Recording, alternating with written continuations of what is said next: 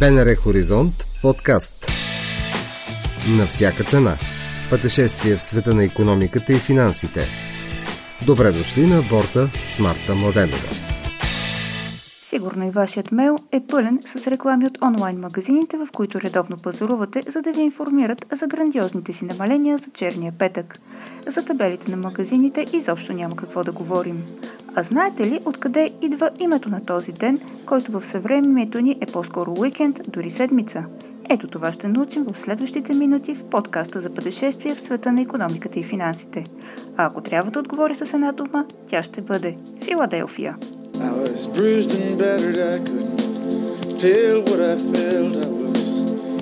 Unrecognizable to myself. Saw my reflection in the window and my own face. Brother, are gonna leave me wasting away on the streets of Philadelphia?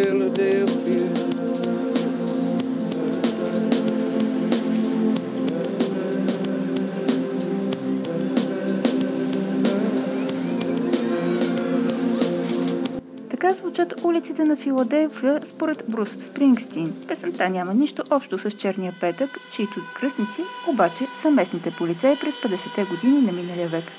Тогава градът се посещава от множество туристи и купувачи заради Деня на благодарността. И така полицаите вместо да имат свободен ден, трябва да се борят с хаоса и задръстванията. Плащането за извънредния труд не е голяма отеха и така неусетно дават името на едно от най-комерциалните явления в наши дни. За търговците черен петък звучи много негативно и се опитват да го прекръстят на голям петък, обаче не успяват. November, През 1966 година е публикувана реклама, свързана с черния петък в списанието The American Philatelist, с което денят става още по-популярен, а в края на 80-те години се разпространява в цялата страна. През 90-те хората вече започват да се редят на опашки още от нощта пред магазините. Ако се разровите в интернет, ще намерите клипчета като това.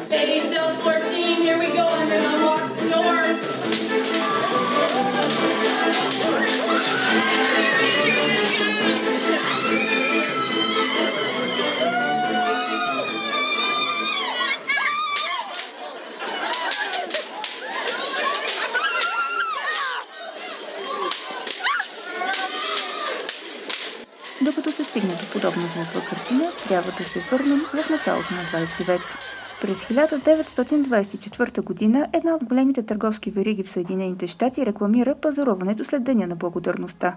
Популярността на деня става толкова голяма през 30-те години, въпреки че тогава търговците на Дребно са сред сериозно потърпевшите от голямата депресия, че през 1939 президентът Франклин Рузвелт измества Деня на благодарността с седмица по-рано, за да стимулира продажбите в Съединените щати. Ето защо този подход получава името Franksgiving от Франк и Thanksgiving, както в оригинал се нарича Денят на благодарността. Сега обаче трябва да се върнем отново назад в историята, защото терминът черен петък първо е свързан с финансовата криза, а не с намаленията по магазините.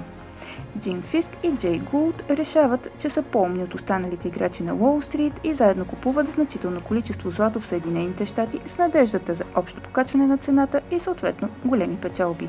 Вместо това обаче в петък, 24 септември 1869 г., пазарът на злато в САЩ буквално се срива, а действията на Фиск и Гулд довеждат до множество фалити. Няколко години по-късно, периодът след Деня на благодарността започва да се асоциира с името Черен петък. Американските магазини започват да отбелязват печалбите си в черно, а загубите в червено в годишните си отчети. За много от тях, дори през цялата година междинните отчети да са червени, в петъка след Деня на благодарността временно почерняват, защото хората купуват продукти с намаление преди коледните празници. И така, до днешното маниакално купуване, което започва от петъка, продължава през целия уикенд и завършва с Cyber Monday. Дали ще изберете онлайн пазаруването или посещение в физически магазини, експертите съветват да сте внимателни около черните намаления, защото често по рафтовете могат да се видят некачествени стоки или самите намаления да не бъдат реални.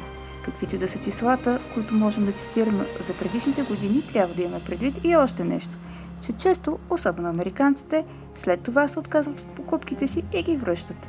Тогава червеното отново се превръща в черно в очета на магазините. Нищо, че вече са цитирани бомбастични данни. А с пожелание за успешни покупки завършва днешното пътешествие в света на економиката и финансите. Дочуване до следващия вторник. Чухте епизод от подкаста на всяка цена. Можете да ни намерите на сайта на Българското национално радио, платформите Spotify и SoundCloud и каналите ни в Apple и Google.